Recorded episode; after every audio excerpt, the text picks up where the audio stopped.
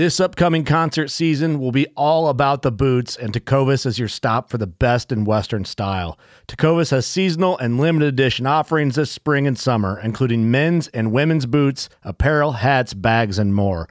All Tecovas boots are made by hand in a time honored tradition with timeless styles that are always on trend. And Tecovas has first wear comfort with little to no break in period. It's hard to find this level of comfort paired with this level of style. Stop by your local Tecova store, have a complimentary drink or two, that's WCB style, and shop new styles. The smell of fresh leather and friendly staff are at your service. Many stores even have leather custom branding to make your boots truly personalized. And with regular live music and events, there's no in store experience like it. If you can't make it into a store, just visit tecovas.com. That's T E C O V A S.com. They offer free shipping on all boots, as well as free returns and exchanges, and ship right to your door. Go to tecovas.com and find your new favorite pair of boots today. Fishing like a local isn't just about catching fish. It's about connecting with the environment and the people who call it home. It's about hearing the stories and traditions that have been passed down for generations and sharing unforgettable moments with the people you meet along the way. Fishing like a local is having an experience that stays with you forever. And with Fishing Booker, you can experience it too, no matter where you are. Discover your next adventure on Fishing Booker. Hey everybody, welcome back to another episode of the Journey Within podcast. Well, it's that time of year towards the towards the tail end of December to where you start thinking about all the trips that you had throughout the year and kind of reminiscing and planning for the next year. Got a good buddy with me, Kevin Burmeister. We we went on a whitetail trip to Montana. We're going to talk about that. And Kevin's been, I mean, he's been doing some deer hunting this year. So we're going to talk about a trip that he had to Ohio. Um, at the recording here, he's actually off to Kentucky in four days for another whitetail trip down at Salt River. So we're just going to go over our Montana trip, which man, it was awesome. We're going to talk about that. We're going to talk about experience his experience in Ohio um, and how his Michigan hunting turned out. How you doing today, Kevin? Uh, pretty good. Thanks for having me. Yeah. So for anybody that doesn't know, I actually see Kevin just about every every day this time of year because we coach girls basketball. Where we like pain, so we coach high school girls basketball, and then we coach middle school girls basketball coming up here in a month too. We, I mean, we put some time together. Yeah, we spend a lot of time in the gym, the knees, just give them give them a workout that they need. Trying Cool. this time of year, I feel pretty good, but come on, I don't know, end of March, I'll be limping pretty good. Yeah, especially when we uh, pound out a JV practice and then uh, slide on over to a middle school practice. Yeah. Just the old two a days. Yeah, two a days. just you know a solid five hours in the gym. But truthfully, I love it. So I Oh, look for sure. look forward to this time of year. But it's a, it's one of those bittersweet because you're finishing up the majority of the hunting seasons. I mean, not all of us got one more trip like you, but I guess you got one more deer trip left this year. I do, and I am looking forward to that. Yeah. So how many years have you gone to Salt River now?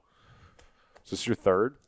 I think it's my fourth. This is your fourth. Is this your? How many times have you done the late? So he, I've Kevin's done- going on the late season muzzleloader hunt this year in Salt River. Right. So the first year we went down, um, I went down. I, I believe it was uh, I bow hunted a couple days, and we went down. Um, Jana and Shellio went Yeah, down with us, and they did the youth hunt. Um, and then I went down early muzzleloader, and I think I've hunted three.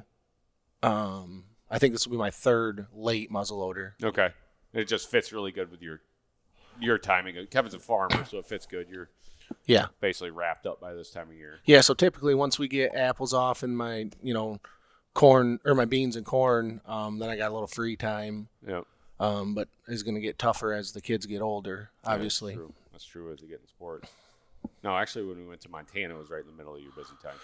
Yeah, I mean the timing of that was not great, um, but the trip was, Yeah. and it was uh, my first time ever being um, in Montana, and actually, truthfully, hunting uh, that style as well. So it was super cool. Yeah, so we'll, we'll kind of give a recap of Montana. Like Eric Shell at WTA, um, I was looking at looking at for the North American um, Deer Slam, looking at different areas to hunt, and he's like, "Man, you got to go check out Montana, right?" And you, Eric talked to me for about twenty minutes, and he had me completely sold by the time it was over. And it was one of those one of those times. Basically, how the trip turned out was to a T how Eric had described it, like to a to a T. Like there was nothing that you could change. We were we were there pre rut Um, and the ranch that we hunted, there, there are a couple different ranches that Eric can get you set up on there, but the ranch that we hunted had 26 miles of river bottom. I mean, 20, 26 miles turns out to be a long ways. Yeah, I mean it's all to travel at all. Um, you know, ATV or Yeah. truck. I mean, it literally a half a day. Yeah, I mean, as a, as poke. so, Kevin and I are both from Michigan. Done a ton of deer hunting. I mean, obviously, I've deer hunted here for. I just I, I was just writing an article on this. Um, I've been on opening day for 35 years now. I've hunted for 28 of those because back in the day you got to be 12, 12 right, to hunt, have to have a license. So I sat with my dad for seven years, and then from 12 12, 13, 14, and 15, dad sat with me on opening day. And then when I turned 16, I got to sit by myself. And then I sat by myself up until I started bringing my bringing my kids. But Right. I was trying to I was trying to remember when I started hunting out of my the same deer stand that I've been hunting out of right now. And I've got a picture from when I shot two deer that I was 18 out of that stand, and I think it was two years before that, so I was literally 16. I've knocked 24 years out of sitting in the same rifle stand on opening day, on opening day. which is super cool. Yeah, like I, it's, I mean, it's awesome. You got so many memories that you Right. sit in that stand and you just think about that. And that's, I mean, deer hunting in Michigan. If you're archery hunting, you're hunting out of a tree stand or a ground blind. Same thing, kind of rifle season. You're hunting out of a tree stand or a ground blind. So you you, you sit and you wait. And Montana was completely different, right? Like you're so this type of style that we were doing in Montana because they had 26 miles of river bottom is you basically cruised a lot in the truck, got it to as high a spot as you could, and started glassing these alfalfa fields, cut corn, disc fields, beans, like all this stuff. You started glassing. and there, the whitetails are all around the water, right? Mhm. Or all around the, the river because it's got the vegetation, it's got the food they want. Now, there's some that are up in the hills. Um, that's really tough this time of year to, to see those, but the deer are ba- like you got to draw the tag in Montana, which is not a tough draw, but it limits the people that can go there. It's private land, Right. so the deer that we saw, they weren't pressured. Like they're Not were, at all. They were just like you could pull up to an alfalfa field up high and glass that field, and we would see like I think there was one was there twelve bucks in that group that we saw, like a bachelor group of twelve that were out in this field, and then you saw does. So every field you pulled up to, you were going to see deer. Most likely, you were going to see bucks, and a lot of them you were going to see a good buck. Right. And it was just kind of that, like Eric described it. He goes, You're going to see every day, you'll see multiple deer between 130 and 155 inches. Right. And that was That's that was what the hunt was. Absolutely. I mean, you pulled there, and, and anybody that's deer hunted long enough realizes that a deer between the mid 130s and the one 150s every day is a special area. Right. Now you can you can grind that out, and yeah, they shoot deer that are in the 160s, and they got a, uh couple in the 170s too. So I mean, like that's that's one of those things. But I mean, you see a deer in the 50s, you're like, yeah, at least Yeah. for me, right? Like you you can hunt all year in Michigan, and not see one of those. Like I'm running 18 cell cams here, and I haven't seen a deer in the the mid 150s. And I mean, we've got great ground here in Michigan that we cover. Yeah, it's uh I mean, if you're willing to grind the full trip out, I I truly believe that you will kill a deer um there in particular in the 50s for Yeah. sure. Yep. Um and I mean it, it it could be knocking on the door of 60s. It's Mhm. just you're glassing from so far away like you like you think you know exactly what you're shooting, Yep. like similar to the your deer, Yeah, yeah. Well, then all of a sudden we get up to it and you're like, "Oh my god, it's got two kickers." Yeah, it's got kickers. it's- got split brows, and yep. you're like, "Holy smokes!" Like, but we were glassing it from a thousand yards, shot it from almost five. 100. So then you walk up there, and you're like, "Oh wow, awesome deer." Right. Now I was just I, I was talking to Shell, and he was messaging those guys, and the rut was just just going a couple weeks ago there, and they said all of a sudden these deer in the 160s come out of the hills, right? Like the old five and a half Right. year old deer come out and they start chasing the does. Um, that was one on timing. Like we went pre-rut, which you're going to see a ton of deer. It's just one of those things, right? You're going to see different deer every every point of the Mhm. year that you go there and hunt. Um, but like I thought it was cool because you saw so much territory. It's the same area that elk were. We saw elk, right? We saw a giant herd of elk, big bull. Yep. Um, it was the opening opening day of uh, the early rifle season there for elk. So one of the old guys in, in camp that drew a tag shot a giant high 360s bull. I mean, Yep. Um, there was another hunter in camp that was targeting another bull that was going after just giant giant elk in the area too. So it was cool seeing all that. We saw a big muley too. We did see a big muley. Yeah, we did see a big muley. So that deer tag in Montana is an either either or tag can be a whitetail or a mule deer. Um, so it's one of those to where you're kind of focusing in, then all of a sudden you see see something like we could have made a could have made an audible and went after after that. But like I thought it the whole style of hunting was cool. It's completely different from what we do, and I just Right. like those new new types of experiences. Um, but yeah, we got in good lodge, um, home cooked meal. Uh, first morning, you get up and you head out. Obviously, we headed out like probably 45 minutes before sunrise because it's one of those things Yep. you don't want to get out there too early because of how you're hunting your glass. And so if you get to a field in the dark and have to sit there, you're like, I kind of blows. So you Right. get there right as it's getting light and start glassing. And then you just start, right? Like you're just cruising, glassing fields, seeing different deer, turn around, you get something that you can't quite see, try to get a different angle on it. Um, and go about that. The first morning was super foggy, Right. so we couldn't couldn't see a lot. We actually, I mean, we still saw a lot of deer. You just couldn't see the fields. Right. So I mean, we probably. I mean, what do you think the visibility was? Maybe 150 yards Yeah. off the road, maybe. Yeah, Um, but still, I mean, there were deer everywhere. yeah. Literally was- everywhere. I mean, it was a full action hunt. Yep. So then we went back for lunch, and that afternoon we went out there, and, and now the fog was gone, so we really wanted to go back to the fields that we saw that morning, but you could see the see the whole thing. Um, I think we saw a big eight point that Yeah. Mr. Trigger Happy uh, Kevin was up in the front, and he's like, "Yeah, that's that. I'll take that one." And, and he's like, "Nope, we're not even not even looking at We're that." one." just like, "Yeah, we'll, we'll we'll go after that one." We know where that one's at. Yep, yep. So we passed up on that one. Ended up um, seeing a good deer in the back side of this alfalfa field, and you could instantly tell like it was a Big it, deer. It was a big deer. It was it was it was one. Even though it was the first night, you're like, "Yep, we're gonna go. We're gonna go Like- after that mhm. deer." Um, shot if we would have shot from right there i think it would have been 550 580 something like that. Me being the nice guy that i was obviously kevin's going to be up first because that's that's just the type of guy that i am. So kevin's just sitting here nodding his head sure no, no. Yeah. so kevin kevin was up first but it was going to be kind of a gun story along the way too. So what was your what's your farthest not what's your farthest shot now? Up till that trip what was your farthest shot on a deer? Being a Um, michigan guy. I would say no more than 300 um, on the whitetail, and that would be that would probably be stretching it even a touch. yeah Um, the majority of the stuff, like which you know, for being in the area we are, I mean, you, most shots are probably less than 100, Yeah, just- 30, I mean, it's 140 thick. yards. Yeah, vegetation. That that stand that I was talking about earlier that I've rifle hunted out of, the farthest shot, the farthest shot I could do there's like 245. Yeah. that's a far side of a food of a food plot in the tree line on the other side that you can see down a shooting Yep. lane.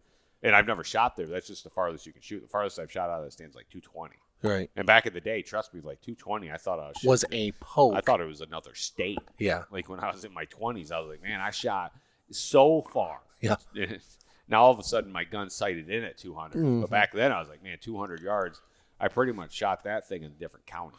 yeah. That's where we do most of our hunting. I mean, it's it, it is definitely no more than 120 yards. Yeah. at the furthest. You Yeah. know, It's- So it's one of those things. Like I remember going out the the first western hunt that I went on in my mid 20s was an antelope mule deer hunt in Wyoming.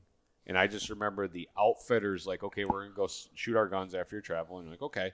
And we went out there and we were shooting at a rock at 440 yards.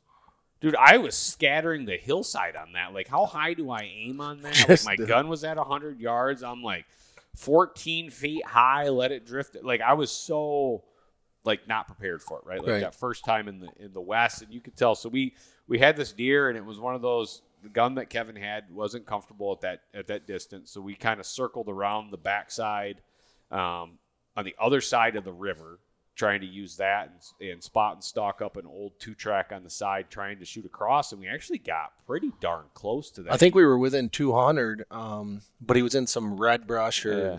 bedded bedded in that red brush to where you can one of those times to where you can see his neck patch, right? Like you can Yep. see his head and his neck patch, and like okay, we got Kevin up on the on the shooting sticks and tried the tried the subtle to get him to stand, clap, the whistle, you know, all the all the normal tricks, and it was one of those things like okay, starting to lose light.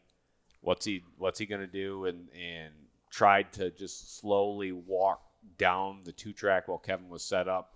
And nine out of ten times when you do that, the deer is gonna stand move if he doesn't just stand in his bed he's going to stand and move about five feet and stop and stare you know Right. it'll give you that split second to where he stops trying to figure out what it is and that's normally the bam time right Yep. like stand up bam well this deer he decided to go from bedded to well i'm going to sprint 150 yards through the timber and see you guys later Right. so had him set up at 200 yards, sprinted through, lost him. Um, so we're like, shoot, couldn't make a play on him from that side of the river anymore because there was a, a big timber stretch that was separating where he's at. And he ended up going out in that field with another buck. And there was, I mean, in that field, how many deer were there? 50. There were a lot. I mean, he just went out in that field and, and felt safe again. So we're like, shoot. We hustled back to the truck, circled way around to the other side of the field where we originally spotted him. Um, spotted him again after he came out of this little lull in the alfalfa field, and he was at he was between 500 and 480 at that time. Um, and Kevin passed the baton, as I like to say. He's like, "Well, it's a little far for me." Passed the baton, so I had the uh, as I had the, I had my Gunwerks ClymR. It wasn't it wasn't too far for me. no, it was a It was Chip shot. wasn't too far. So I I ended up getting set up on that buck at 480. Um, it was pretty cool. Like I can't wait to see how it edits. Um, he's kind of he's kind of feeding through this alfalfa by a pivot, um, and waited till he lift his head up and squeezed, and just one of those straight down. Um, you feel good when you make a shot like that. Yes. I uh, I was feeling good. I mean, deer went straight, down. Yeah, straight down. Um, went over there, got to him right at right at dusk, and that's where you're like, man, he's got kicker, he's got split brows. Like you could tell he was a big, framey deer, and you could count ten on him. Um, but you get to him, and he's got all this extra stuff, and just a great Montana whitetail, right? Like, Yeah, but if we wouldn't have done, if we wouldn't have, you know, circled around and got you on the gun, I mean, I'm not saying we wouldn't have killed that deer maybe the next day or Yeah. the day after, but I mean, to, I mean, if you get a chance to kill a deer like It- that, you got to do it. well, it's one of those things. I've been in the field so long to where you're like, okay, don't bump it, don't mess with it. We'll come back, try to get it tomorrow, and you come back tomorrow and things gone. and it's gone. and it's gone, right? Like that deer very easily could have just went and bedded 200 yards in the hills. Right. We never would have saw him. Well, and I mean, look at look at how tough it was to even. I mean that he that deer until you shot him by the center pivot. I mean, he never presented a shot the whole length of that field. Nope. I mean, he found every you know every hill or whatever to hide, you know, to Yeah. stay just where you couldn't get a vital shot. hmm And you thought that field was flat like a pancake. And then Until all of a you sudden get out have- there, Then you have a deer start walking through, and that deer is out of sight the whole time in just these little, Right. little nooks and crannies. And that alfalfa was a lot taller than what I expected. It was a good alfalfa field. Yeah, Yeah. I mean, that soil right along the river, though, is so rich, and they Yeah. got irrigated, and I mean, they're yeah. pumping stuff. But yeah, that day day one, um, I had a good buck down. We went back, and that was back when we were we were drinking too. We The good days. we enjoyed a a latte or two. So Kevin, right now, Kevin and I are in the middle of a terrible month because we're going 31 days without drinking, and we're let me just look at the watch here. What do we got?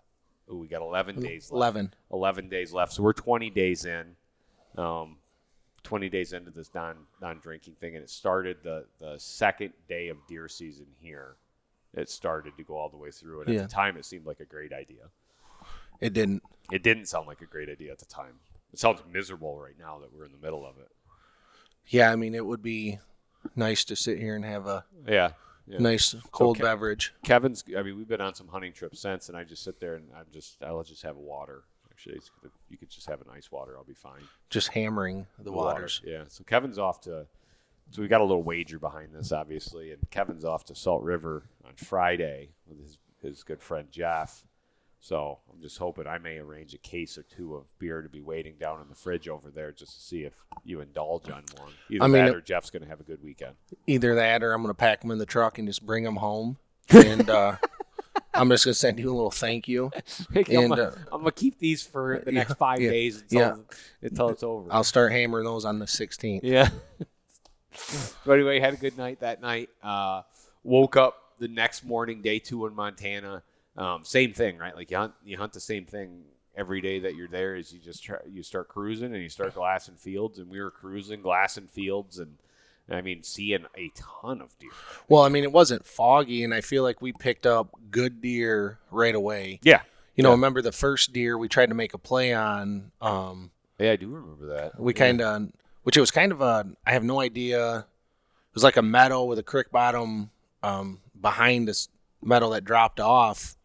Um, but it wasn't very thick, but we could not He just- find that deer. he we caught him walking in this thing, and you're like, okay, we're gonna catch him in there, or catch him walking out, and the deer just disappeared. Yeah, he was gone. just gone. Never got a good look, but it was one of those. Man, he's got a frame and he's got mass. right. Got a got a, just a big body on him, and then just, I mean, just gone. Right. Like a, like a like a ghost gone.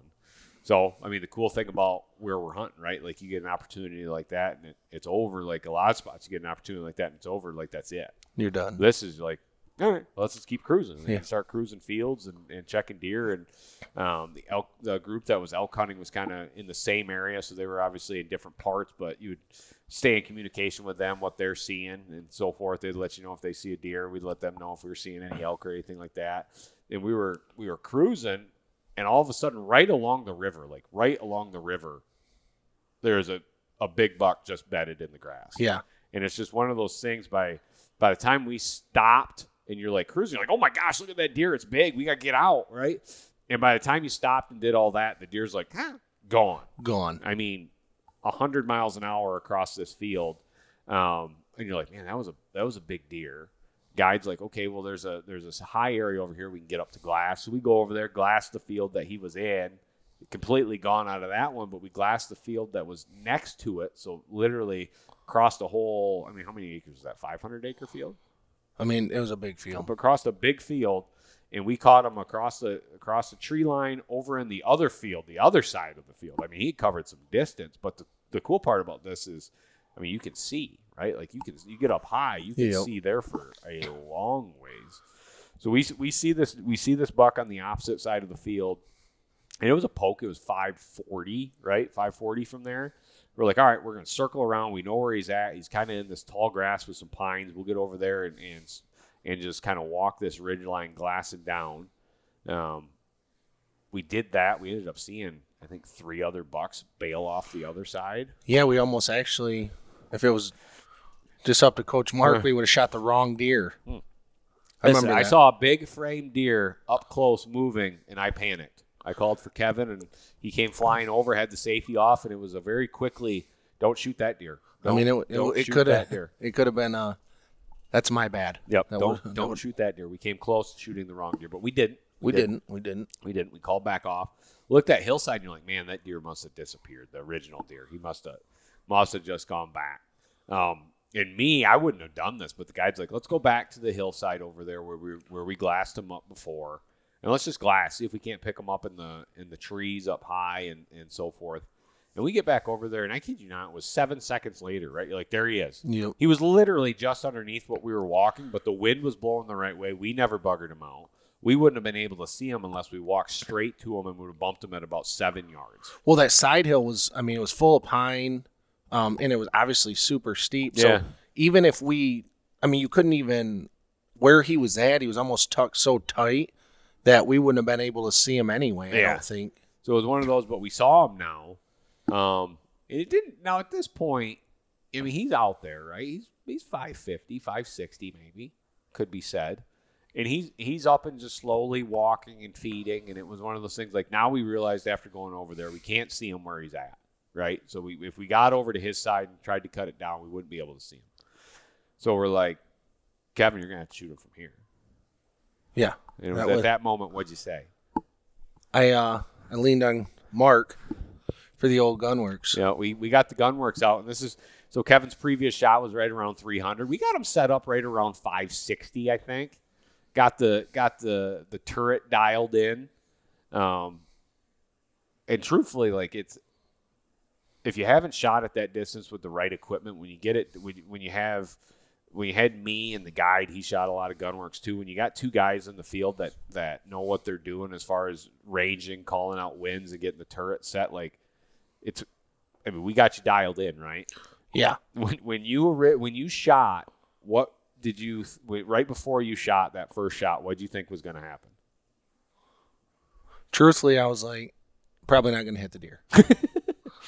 Especially, I mean, in not, I, I don't remember the exact distance of what it, the first shot was, but it was literally almost double of what I've ever shot at a, Yeah. at a deer.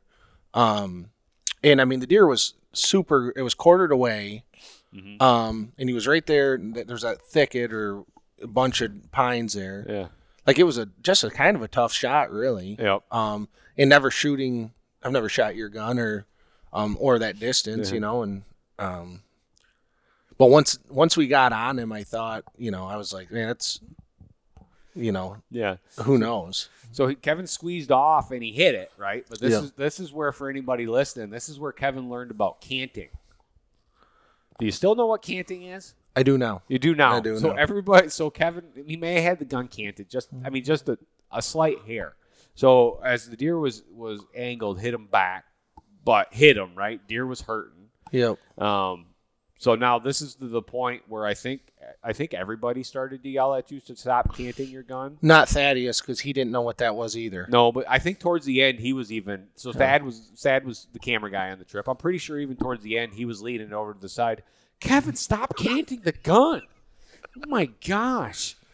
So Just yeah, it it escalated quickly on that uh, the top of that hill there, and um, I was kind of by myself, getting yelled at. It was good good stuff, really good But- good stuff. But the deer came out in the opening. Kevin put another one in it, dropped him, right? Yep. So dropped him. So totally redeemed himself. How'd you feel after that you put two shots in a deer? And I want to say the first one was like 560. And the second one was in the 540 range. Like it was, it was a The pulp. second, I, I think it was. I I end up the shot that killed him. I was six forty, six thirty three. Was it 633? 633. Listen, I, everything blends together. I'm in the field a lot. And I only remember that. That's where you were looking at and you were like, man, five six, you're not giving me enough Yeah. credit. There's not enough credit. Either way, um, after after I shot the first shot, even though I was back, you know, I, I was probably where from the front shoulder I was what 12, 14 inches Yeah. back, Yeah. probably. Yep. Um, then I knew what the you know I knew I could kill the deer, Mhm. um, because I knew I could make that shot now. Mhm. Um, even with a The everyone, canting. Yeah, canting. Everyone, ye- canting. I everyone don't know yelling. what it it. means. I don't know Yeah. what it means. Stop canting. Just the old loud noises. yeah. And uh, you know, when I the final shot, um, which the deer was, I mean, the deer was obviously hurting. Yeah, he And- wasn't going anywhere. No, um, so I felt pretty confident with the next shot, Mm-hmm. and um, happy to get it done. down he went. So before we before we talk about the recovery and everything, have you since made any purchases after that moment in the field? Well, um, sure, sure. That's a good question. I did buy um, or order a 28 Nosler From Gunwerks. from Gunwerks. Yeah. So the old experience in the field. Yeah. I mean, did you order it within a week of being back? I mean, I'll be honest with you. I think after we had a few beers that night, dinner, and we're laying in bed because I think we were going to take off early. Did I catch myself just kind of scrolling through the website, checking? You know, sure, sure. Um, but yeah, it's uh. But I mean, that's the like. So I went out there with my six five, Yeah. and you know that's I had that dialed in probably confidently where I could have shot, you know, 350, 400 Yeah. tops. Uh-huh. Um, but as I'm, you know, fairly young and going to c- continue hunting, like, why am I going to, Limit yourself. Right. Yeah. like, why would I? Yep. If you can, sure, it's going to be fairly expensive buy right away, right? Mhm. But it's going to be worth it. Like how many times? How many? Well, we'll put it this way, right? It's going to limit the misses in the field. It's going to open up your opportunities, so you you hunt enough that I mean, one one possible miss or one opportunity to where it was just wasn't right that you couldn't get a shot at it because of the distance. Right. You'll be like, I'll buy that gun ten times over, right? Absolutely. because you spent your time, energy, and effort going there. Like we at WTA, we talk a lot to clients that that book sheep hunts, especially or mountain type hunts that Right. you're going to be so physically and mentally and financially invested. Go with the right equipment. Like right. You may on a sheep hunt, you only may have one shot at a sheep, and it's going to be 780 yards in a light crosswind, and you got to lay down and make that shot because you may not get on them again, right? Right. Like you got to have the right stuff in the field to be able to do that. Absolutely. So, I mean, that for me, like I'm a big believer. If you if you hunt enough and and, and can do that, like value your time in the field and make the right investment going into it. Sure, sure. And I mean, I would have if you would have asked me that prior to um, shooting your gunwerks Mm-hmm. gun um, and that trip. I mean, I would have been like, yeah, you know, a gun's a gun. Yeah, yeah. Like, you know, I mean, yeah, I'll just and I mean, a lot of times, right? Like, you can around here, especially. I mean, you can any gun you have. Can you shoot can- 150 yards. yeah, right? or you can Yeah. even dial it like uh, you're like, oh, I'm going to shoot a long ways. It's 300 yards. Yep. and you can dial that in. Um, but after that, where I was like, oh my, like, it's a no brainer to me. Yeah. Yep.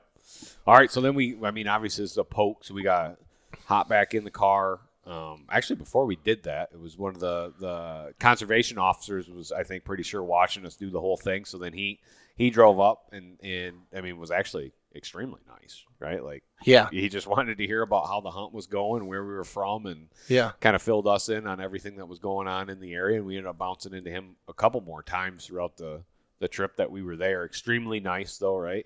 Um, he's like, yeah, watched everything you guys did. You did everything 100% legal and just, Yep. just making sure and, and moving on. Have you guys seen any other hunters in the area? Like that, that type of thing. Um, after that, bounced over and finally got to go and, and take a look at the buck. And I'm gonna let this is where I'm gonna let you take over after you saw it. What what you thought? So it it was, um, I mean, it was just something that, you know, you get to do it with, you know, a good buddy. Um, and I mean, truthfully, like the shot and everything, how it just played out, it was. I mean, it was probably one of my, it was one of my favorite hunts by far. You know, um, and obviously when you shoot a good deer, it's always when you get to it, that's the best part, right? You walk up to it and see what you what you actually have. Yep. Um, you know, and I mean, it's big framey deer. It was, you know, long tined. It Mm-hmm. was, I mean, just a solid, it, it- a deer that you kind of expected to, you know, to harvest. Yep. Yep. Yeah, no, that mine. So anybody that's looking for a different type of whitetail hunt for really good deer, you got to check out Montana. It's a draw, but you can draw fairly easy. Um, it's, I mean, the ranches are huge, limited, limited hunters on them. So it's not like you're going to be bouncing into guy. Like, truthfully, we saw another. The only other hunter we saw was one of the ranchers with his daughter. Right. Like that was the only other hunter that we saw out there. And again, 26 miles of river bottom. So like you think, sit here and think about Michigan and 26 miles of river bottom. How many hunters would you bounce into? Oh gosh. I mean, Thousands. yeah, I mean thousands of hunters along that. But there you're like, okay, there's one other hunter that's there. So like again, anywhere if you're looking for a different type of hunt, just a great whitetail hunt, you gotta check out Montana. It's a hidden gem. Um, and also elk. Like after seeing what's there, I'm definitely changing my my strategy, trying to get in there and, and draw one of those elk tagging that you and I think you did too. Yeah. I, th- I mean, I did. Um, but it's, I mean, truthfully, with what the, the few hunters that they get, the, Mhm. not much hunting pressure at all. I mean, your chances, you know, to be successful are high. They're high. super extremely high. And Montana's gorgeous. Oh, it's beautiful. So beautiful. It's easy travel. I think we went into Billings and it was a couple hour drive. So I mean, it's, I mean, it's just super easy. Yep. So I mean, then you continued your uh, your fall. You did a little bit of hunting here in Michigan, right? Got got two different bucks during rifle season here. Yeah, so I didn't. Uh, um, we had uh, such a big year on the farm. Um, apples picked super late or super long, and then uh, beans and corn. You know, I didn't get done until it was. I mean, it was late. Um, it was super late, so I didn't get to bow hunt hardly at all. I think I bow hunted three times. Um, and the third time I took my oldest daughter out when she shot two does um, with a crossbow. Um, so I didn't really get to hunt. We had some good deer on camera. Uh, and then opening day of rifle season, November 15th, my middle daughter went, Kaylin went with me. Um, and her and I shot, uh, or I shot, um, just a, I mean, a, just a great Michigan deer. I mean, heavy horned, eight point. He's in the 30s. Yeah. Um, you know, for our area, that's a great That's deer. great deer. Yeah. Great deer. Great deer. So and then um, you know we um, the next day we shot another uh, it was another eight point. Um, truthfully, I thought it was there was a nine point that we were hunting, um, and it was down off to my right in the down in the swamp, and I thought it was that deer making a scrape, um, tending a doe, and I shot that, and I mean it was a it's a solid deer. You know, I think uh, it's it, at least a three and a half year old. Yep. Um, the first deer I shot was probably four and a half. Yeah, it looked like four and a half. Kevin brought the rack over him. Looked at it this, this morning. It definitely looked like four and a half year old. Yeah, so we, I mean, we had, you know, here we're trying to shoot older deer, um, and it's truthfully it's starting to pay off. Yeah, like Michigan's one that's we're right around as a state a half a million hunters. So if you think about that, a half million hunters in the state of Michigan, and it's a two buck state. Um, I mean, maybe a podcast for another day talking about Michigan and, and, and how they have everything set up. Um, before going into rifle season, I want to say it was two to one bucks to does harvested in the state, and finally got something that you can check check on. I should have checked before this, but so it's I mean it's, it's tough, right? We've got the same genetics in Michigan that Illinois, Ohio, Wisconsin, Indiana have. We've got the same genetics here. It's just we put so there's so many hunters and, we, and you can kill two bucks. Um, it just makes it hard for growing big deer, right? Like Well, sure. I mean, that's like, I mean, use me for an example. Like, I shot a a great, great deer first, right? Mhm. And then, not that, not that there's a wrong deer or you know necessarily, um, for, you know, if you sh- whatever you shoot is you know good for you, Yep. but I would have never shot that deer. I'm- Obviously, right? One buck Yeah, yeah. tag. I'm gonna shoot the biggest deer Yep. I got on camera. Yep. And the rest of my group that hunts with me, you know, my dad, my brothers, Mhm. my kids, Yep. they're gonna shoot. Yep. You know what I mean? Yep. Instead, you have two buck tags, and not that. I mean, to be honest with you, how many times have you filled both buck tags? I think I filled both buck tags for the last 18, 20 years. Same. Yeah. Like you have two buck tags. Yep. And I'm gonna, I'm gonna, 90 I'm gonna continue to hunt, right? Like if I'm here, I'm gonna continue to hunt. What am Oh, I gonna sure. do? Am I? So here are my options. If I've got a second buck tag, I'm gonna watch TV at home, or I'm gonna go hunting. Right? I'm gonna go hunt. I'm gonna go hunt, Yep. especially because you got like I'm running so many cameras. I know what's around. Like Mhm. this year was this year as far as our group of hunting was probably the best year we've ever had.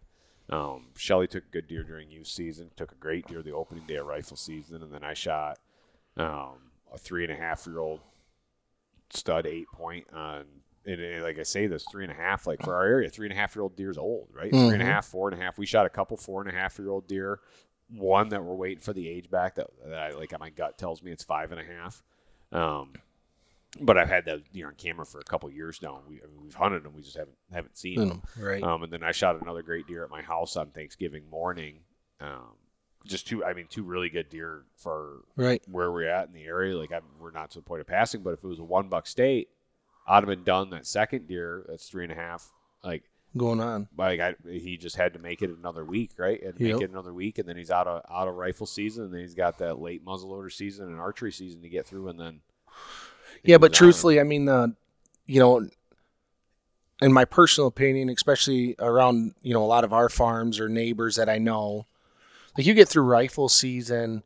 I mean, there's some guys that might do the muzzle Yeah. loader for a couple days or on a weekend, but very few of the neighbors that I know of go get out and late It's- bow hunt. You know, oh, it's so cold and miserable. right? I mean, and that time after the deer go through that rifle season, they're different. Absolutely. I mean, they are skittish. They're nocturnal. They're, I mean, just completely different, Mhm. different type of deer. So yeah, not as many hunters. Um, one of the one of the people that used to be on the on the DNR and and um, worked at SCI told me he's like, yeah, the, the second deer tag in Michigan isn't a big deal because we only shoot between thirty three and thirty six thousand second bucks a year. And I'm sitting there, I'm like, wait a second. Okay, as a single year, that's not a big deal, but take that over 10 years. That's 330,000 other bucks that would be alive. right? And start compounding that. And like I like for my thing, I've, I've hunted a lot of different states. For Michigan, it's 20 bucks a doe tag. Yeah, which is insane. Insanely high for a doe tag where we're looking to we need to harvest more deer in the state of Michigan and you're like, "Okay, well we need to take the does out, right?" right. So you look at other states, and they're like they either don't charge, or you can buy them three at a time, or you get three when you buy Buy a your- license. Here's here you get your your one buck tag, and we give you three doe tags, and if you want another three, you just got to pay five bucks, and we'll give you another three. Right. Um, right, but that's a, there's a lot of different different theories around around that. The tradition of Michigan being a two buck state, I think, is going is a tough one to change because you look back at the data that they've been doing, and you're like, they probably sit there and look and go, well, if we go away from a two buck state, we're not going to kill as many deer. And we need, and like Michigan needs to harvest X amount of deer because we're a high deer density area. There are a lot, like there's a hundred and some thousand car deer accidents a year.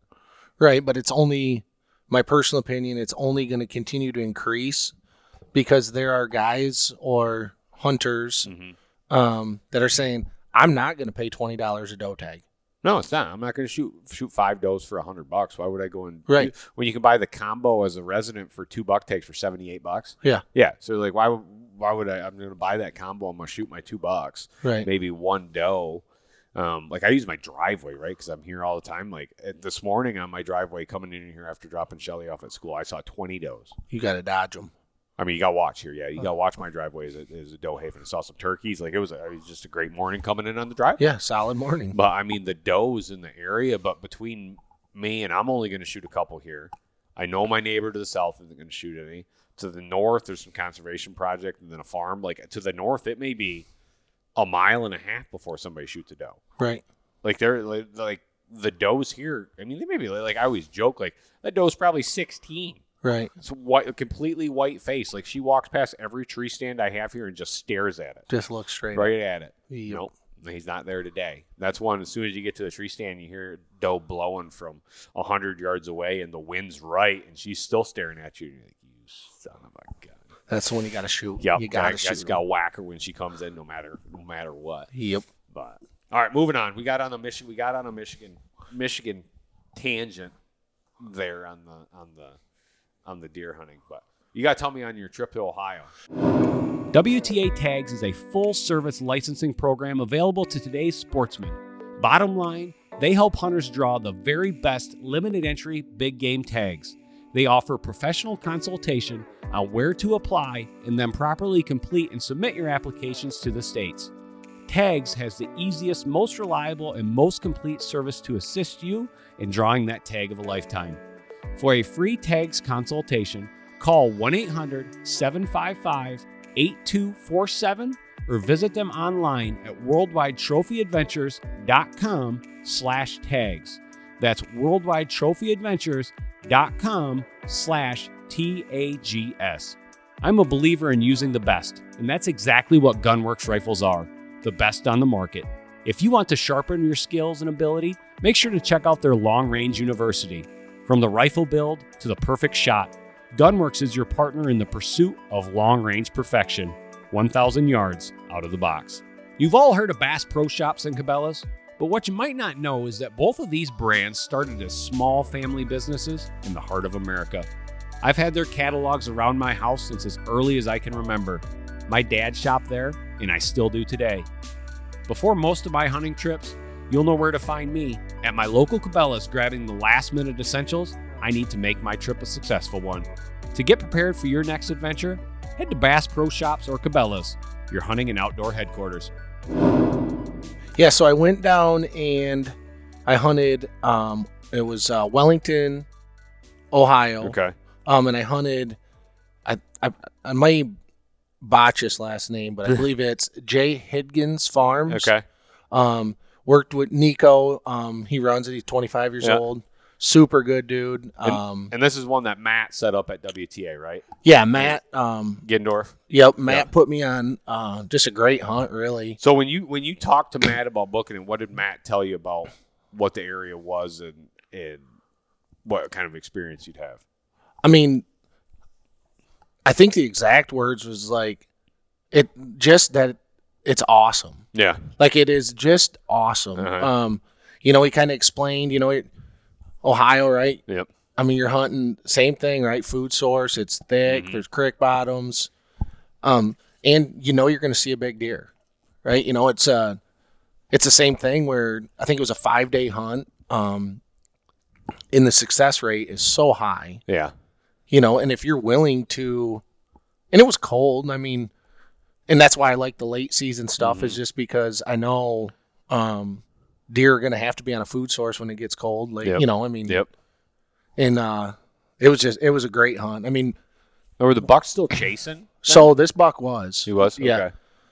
Um, I mean, and granted, uh, I didn't get the full experience because I shot opening morning of gun season. What two two and a half minutes into it? No, I mean I shot within the first forty-five minutes. Okay. Okay. Um, I saw nine deer, Uh-huh. three different bucks, um, and it was just for that limited time that I, you know, got to hunt. It was, I mean, deer were running all over, Yeah. like, and I mean, I was hunting a cornfield where um, it was probably a mowed strip in the um, through the cornfield, so Mhm. it was probably two hundred by, you know, fifty Uh-huh. through this, you know, 250 yards by 50 yards wide. And then I was looking down uh, to the south was um, a field edge going down into a creek bottom, which was um, Nico. They improved bedding area. There. okay, So okay. the deer, the bucks were kind of just cruising back and forth, really. Okay. So You caught a big one. What that deer score that you shot? he went. He went in the 40s. It was like 147. Yeah. Yeah. Yep, he went high 40s. Um, there, I forget. It was 147 and some change. Yeah. I don't remember what I told you it was. Yep. Um, but I mean, dark horned. I mean, heavy. Just, Just, an old deer. it was. He figured he figured the deer was at least five and a half, Mm-hmm. and there was a the three guys that were in lodge um, with me. Um, one of the guys um, had a chance at him the year before, and Uh-huh. it didn't work out, or he didn't. Well, however it worked. Um, so kind of rolling into it. Um, and this farm is a, they call it the honey hole. Is Mhm. where I sat. Um, everything he's got, I think twenty four um, enclosed blinds. He's got That's nice. yeah. So he's got. So you had a heater in your blind? oh yeah. Were you running the heater? No. Man. No. What a man. Listen, no, we probably burned enough propane the time that we used the heaters up in Canada. So I figured I'd let this one skip out a little bit. Listen, you want those heaters in Saskatchewan, though. Yeah, I mean, eh, it's kind of the whole. Listen, I'm a heater guy. I got it pumping. I've got an enclosed blind here in Michigan. I have to keep it about 73, 74 Okay. when Well, I'm I mean, there. These blinds you could have done the same. You Okay. could have, you could have had it just cranking in there. Um, but I, I think he told me he had six um, redneck blinds, and then the rest were the turtle blinds. Okay. Um, but I mean, perfect setup, right? Yeah. Like I, I went in in the morning. Um, the plan was to hunt all day. hmm Um, we he knew that deer were still chasing a little bit, and we're sitting on a food source, and it was cold. You know, so anytime that the bucks are running a little bit, and you're on a food source and it's cold, I mean you're in a pretty You're in a good spot. spot. You're in a good so spot. you know, it's either you sit in the lodge or you go you sit out and hunt. Yep. Yep. So, but yeah, it was. Uh, I mean, it was great. Um, camp was awesome. Mhm. Uh, food was great. You know what I my one of the things I really liked about the lodge too was um, like it was everybody had their own room. That's a big deal. That's I like I like the old room Absolutely, even Yeah. if you had to, um, you know, you had so there's four total rooms. They have four hunters in camp. Mhm. two guys share a bathroom and um you know so there's two total. well there's three total bathrooms but each hunter two guys will share a bathroom so it's not bad at all Yeah. No, that's nice. Like I, the one of the top comments we hear back from guys that we book into camps. Um, do I get my own? Is my do I Right. get my own bedroom and do I have my own bathroom? Like it's a, as Yep. as you go, it's, big deal. And on certain hunts like this, to where you're not in the wilderness area or something like that, it's a nice luxury. yeah I, I love a good night of sleep.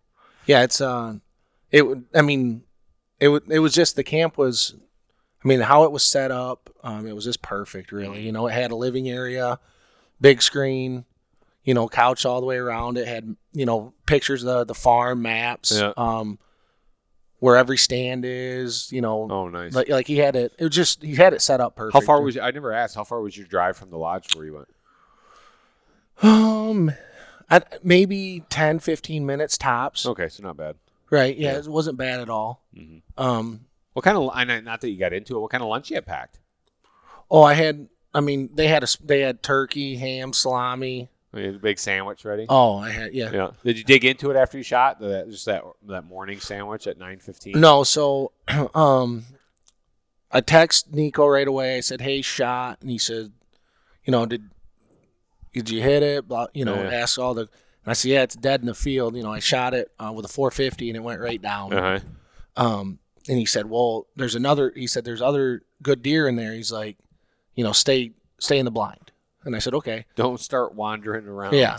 Which obviously, I, Yeah. you know, you would never do that Yeah. anyway, just because it is one opening gun season. Yep.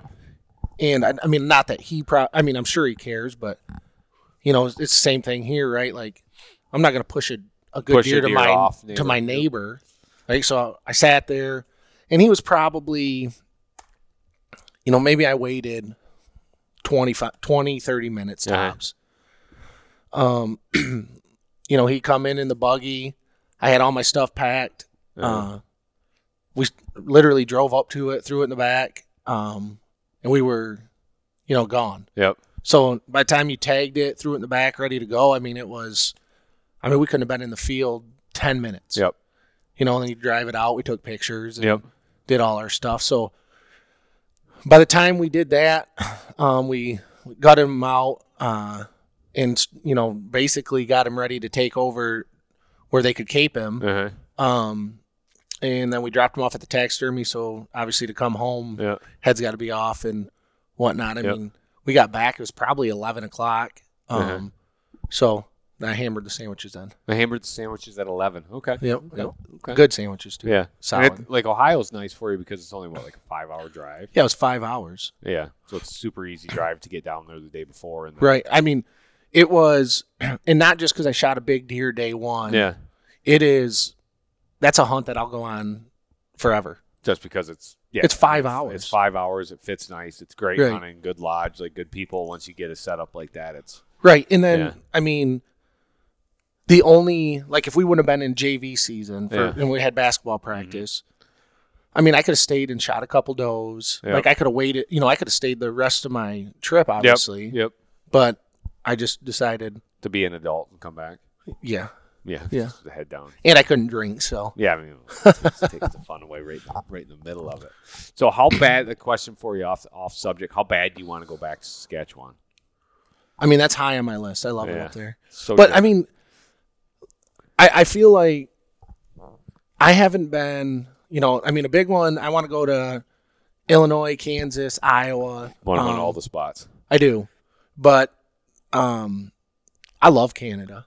So it's just so different up there. It's so quiet. You're hunting undisturbed deer. Um, but no, like I think, like you've started to, to to travel a little bit. Everywhere's different, right? Right? Everybody does it different. Yeah. Like you pick up little things at each spot that you go that you're like, man, that makes a ton of sense. Or you're like, nah, I don't like that. But a lot of it, you're like, man, they do it a little bit different, and you pick something up. You don't even realize it, but then you come back here and you do something a little bit, a little Different. bit different in the setup Yep. or whatever. Something different when they cape, different when they gut, different like Everything. just pick it up. And I love just what I'm able to do is travel in film hunting all over the world is like the experience, right? right. Everything's a little bit different. Like you remember different things from each hunt. Like the trophy's always a big part, but a lot of the trips it's not the not the main thing, right? It's a friend you you made or it's an experience that was in the field or Right. something like that along the way. Well, that's like perfect example. Um, and I've never, I literally talked to Nico the week that I was going down Mhm. or the week before. Um, you know, and we talked and that day that the day I shot, you know, kind of rode around and, Mhm. um, you know, we talked and kind of hung out then, but like something super cool of like shows how much he cares about his clients is like just two days ago, he sent me a picture of him and his boy hunting Yeah. like like you're just i mean it was just i mean it's just a solid group of guys down yeah. there and family. Yep. Right? yep and it is it's a family atmosphere Mhm. like and that's what more could you ask for when you go somewhere Can't like that's what you want. it's perfect That's what you want. but i mean that's the thing with everywhere i've been and you hear from different guys right in camp or whatever where you're sitting there eating dinner drinking a beer and I'm not drinking a beer for no well this month Uh, okay. but the, you know you hear so many bad stories elsewhere like Like, okay, well, how'd you, you know, the like the first question everybody always asks are like, have you hunted with or booked through WTA before? And you're and I, me personally, I say, yeah, I have multiple times. Yeah. Um, and it's always, where have you been? Yep. You know, what have you hunted? Yep. What lodges? Yep. What do you like about it? And then you start asking questions back that haven't booked. Through WTA, yeah. And I tell you what, there are some bad stories out there. Well, it's so like I tell on WTA, like this is the way to, to do it, right? Like we represent right around 500 outfitters around the world. Um, but when we have a client that goes into a camp, it's not just Kevin going into a camp, right? Like we we book multiple people into that camp, so the outfitter looks as like, okay, I'm taking this is a big group that comes year after year. I got to make sure these guys are taken care of. Right. Plus, we vet our outfitters, so a lot of guys will go to a show and be like, man, I booked this to go here at a show. Well you don't have any history on that what the outfitter is. Right. you don't know who where they come from the pictures they're showing you are they even his are they from 30 years ago? Right. that one you call and get a get a consultant at WTA that talks and you're like I want to go whitetail hunting. Say I want to go whitetail hunting. Guys will be like okay where what kind of what kind of let's start it. What kind of weapon would you like? What in your mind makes an ideal whitetail hunt? So now it's like okay you start bringing down right like of a couple hundred whitetail outfitters you keep narrowing it down narrowing it down until all of a sudden you're like okay price range what kind of experience you want to have how what kind of shot distance so forth. Yeah. now now you got three different options right? We give you the three options like these three fit exactly what you're looking for. We vetted them used them for this. Yep. the guy's like okay yeah i'm going to go with this one and he's going there with a place that we have experience with that we have probably other hunters in for that year you're Uh-huh. probably in there with other wta guys one that the consultants talk with the outfitter all year round see what's going on make sure the guys are having a good time the year's right now if you go and just book with somebody at a show that guy's trying to sell you what he's got I've Or got- what he had. i've got this hunt Yeah. I'm going to sell this to you. You tell me what you want, and I'm going to fit what I have to make it seem like that's what you have. So Mm-hmm. then you get there and you're like, this isn't it. Like the last hunt that I booked at a show before I was in the industry, before at that time, before I started using Cabela's Outdoor Adventures, which is now WTA, before I started doing all, all that stuff, I bit, I booked it up by myself. It was a trip to Newfoundland to go on a moose hunt. It was for my brother in law, my dad, my brother in law's dad. There were four of us that went over there. It was fucking terrible. Sorry the language. terrible, right?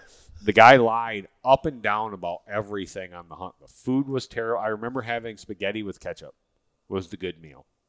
Spaghetti Yep. with One of the other guys in camp got food poisoning. He said it's not even worth it for me to get out of my bed. Like the guy said, yeah, you're, how we were going to hunt? No, the guy, my guide smoked, I don't know, two and a half packs a day in the truck. We never left the truck. So you're literally just cruising the road looking for a moose, which is idiotic, right?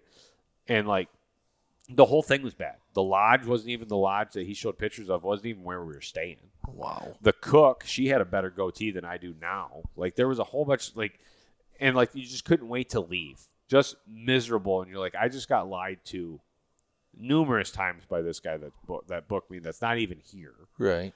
and you're like just terrible and then all of a sudden you start at the time using cabela's outdoor adventure which pollock eric pollock who's still on still on the wta team. Like a lot of the guys that are wta and they're all ex cabela's guys almost. And you start using that experience you're like i'm never going to do anything besides this. Why they did all the work and all the research behind. I'm not going to wing it and go with somebody that No. tells me they got a good spot when i can go with somebody that's got proven history behind it. Yeah, that's literally dealing with Matt or Shell. I mean, I've all the hunts that I've been on, um, which is just whitetail, but I mean, everyone has been literally just perfect. yep Like it's a, it's exactly what it what they say it is. Like you're chasing exactly what like you know everything going into it. So which is nice. You got all the connections, and if something goes wrong, you know who to ping and, Yep. and all that stuff. So outside whitetail, like what what kind of species do you want to go? What's what's next besides whitetail? I'll be honest with you. Um, I really would like to go. I mean, I don't necessarily have in order what I want to go on, but um, elk and mule deer are probably real high. Yep. Um, truthfully, I, I think if elk, I think would be really cool. An, elk, Um, an elk is it's an awesome hunt. right. Yeah, and it's so different from a whitetail hunt. It's one of those you'll probably be like, "Oh my gosh, I love this." I love whitetail hunting, but I want to do something that's completely different. Different, right. Different. I want to do something else like this. What else can I do like this? And you find yourself you're six years away from going on a caribou hunt up north. Right. Like that's that's where you're at, and you're like, oh my gosh, this is Yep. so different, right? Yeah, I think um, you know, just being growing up in Oceana County or you know West Michigan, like deer hunting has always been so high on things. Like every year, still, rich right? tradition. You look at it and be like, oh my god, November fifteenth, two weeks away. Mm-hmm. But now that you that I've been able to get out and do some hunting, um, you know, like the mule deer, I like is just because they're so framey. Yep. Um, that would be, you know, I don't I don't see myself going on a mule deer hunt every single year. No. Um, but you know, they're so framey. Um, but an elk is Yeah. would be super cool, and I'd like to probably, um, you know, I mean, it'd be really cool to shoot one with a bow. Yeah. And you've uh, so you're in the tags portfolio system with Shell now, so you're starting to apply across the West. Yeah, so this is my um second, Yep. We're going to Oh. the second Yeah. second second draw period. which is literally the easiest thing I've ever done. Yeah. Literally, I told him exactly what I want. Uh-huh. Say we had a 15 minute conversation, 20 minute. Yep. Most of it was, How have I been? We talked, Yep. just caught up a minute, told him what I wanted. He's like, Let me get to work on it. Bam. Yeah, it's super, and it change like you change your portfolio year to year as you grow as a hunter, as you as you change what you want to do too. Right. Um, but it was one of those things like he had told me, like, man, we got to get you in for that archery draw in Montana for elk, and I'm like, ah, we'll just keep this at. Then I went there and I'm like, Eric, listen, we got to get in for that archery. I've been draw." telling I you we need to do that. What are you doing? Eric? Why didn't you tell me this? He's like, I have told you this for the last two years. I'm like, huh. Well, let's do it. Let's do Yeah. it. Wish we would have done it two years ago, but we're doing it now. Right? Yep. Like, like the good suggestions. But you're in for New Mexico, right? New Mexico elk. So yeah. that- So I'm, I've, I, uh, New Mexico, um, Montana, and Wyoming. okay. Yep. So you're in some good elk states. There. The one beauty about New Mexico is it's you don't it's not preference points every Right. year. Everybody gets the same thing. So it's I like call it it's 50-50, right? You Right. get the call that you're going elk hunting in New Mexico. Yeah. And I honestly, I think I might have Colorado on there. So I got a question. Did you get Jaina set up for tags?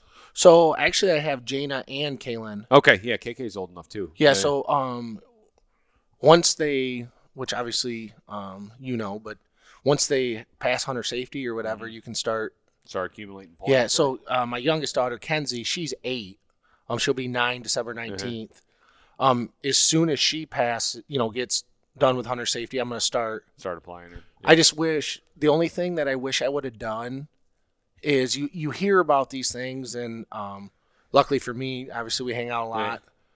Um, I wish I would have started earlier. That's Like I I mean, everybody. I like. I wish I would have started earlier. I wish my dad would have started me when I was twelve. Because if I if my dad would have started me when I was twelve, I'd have twenty eight years worth of points right now. I would have probably have drawn numerous mountain goats.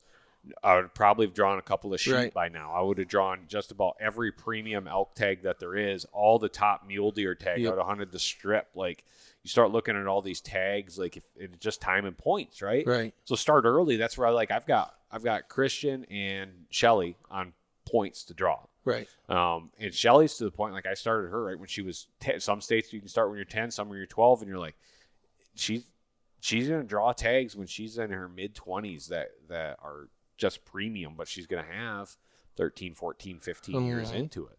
And me, Yeah. like I look at my portfolio and I'm I'm starting to get in the sweet spot. Like I drew a 221 through 223 elk tag in Nevada this year, early rifle season, which is a great tag. So I'm to the point now in my portfolio.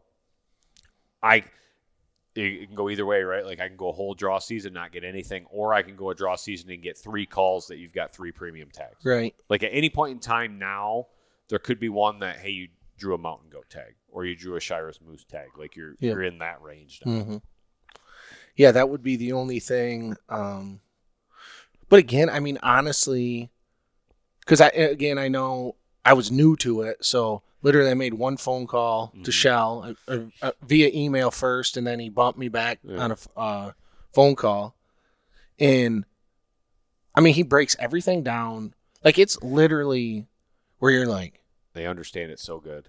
you know, you tell them what you want, and they, I mean, and they Yeah. literally say, I think this is what best fits you Yep. review it, look at it, study it, and if there's something that you want to change, that you want to add, don't- Mhm. that you don't like, like, and I mean, truthfully, um, for me to draw for KK, Jana, Yeah. and myself, it is literally, I mean, it's like maybe 14, 1500 bucks. Yeah. Depending. yeah. It's a done deal. Yeah. Like, And and I mean for them especially, what they're drawing for, like it's a home run. Mm-hmm.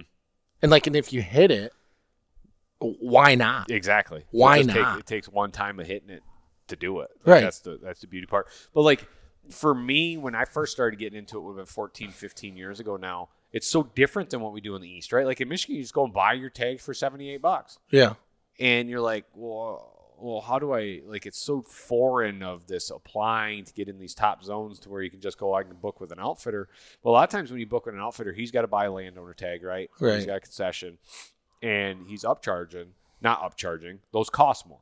If you buy a land like a landowner tag mule deer in in um, Colorado, right? He's got to pay the landowner for that tag and then transfer it over. Absolutely. That's more expensive than if you draw the tag. Right. New Mexico, same thing. If you draw the tag on a, on a New Mexico elk hunt, it's like seventy five to eighty five hundred bucks depending on who you go with. If you buy a landowner tag to go there, now you're fourteen five to eighteen five, Right. and you're like, yikes, right? Like Yep. there's there's there's a benefit to do it and one you're going to get in the top areas if you go with the approach of hey I, like some of the states like I've, i'm applied in all the western states for elk in each state i look at a little bit different some states i'm just looking that i'm going to try to draw every three to four years Right. and then there's some states that i'm going to ride out and it's going to take me 16 18 years to draw but when i draw that tag i'm going to go in there and it's going to be a 360 to 400 inch bull that you're going Right. after right like you're going after you're targeting big bulls by drawing that tag but you've got this portfolio that you can play with and change with as the Mhm. time. Like some of them set up for archery, some of them set up for muzzleloader, some of them set up for rifle, and just keep going. Well, and I mean, I think the appealing part too is, I would say the majority of the people doing it, like, right. So when someone usually spends money, they want something out of it, Mm-hmm. right? And I mean, you're putting yourself at the best chance success rates out there. I mean, Yep. why why buy? You know, you could buy a landowner's tag and spend all that money, and then you go out there by your like. What's the chances of you killing something like that by yourself? It's probably We'll not have to go without an outfitter. Yeah, I mean, the- like the the guys that go out west on an elk hunt, like they're numerous years into the same area because you got to learn it. right. So you've invested now.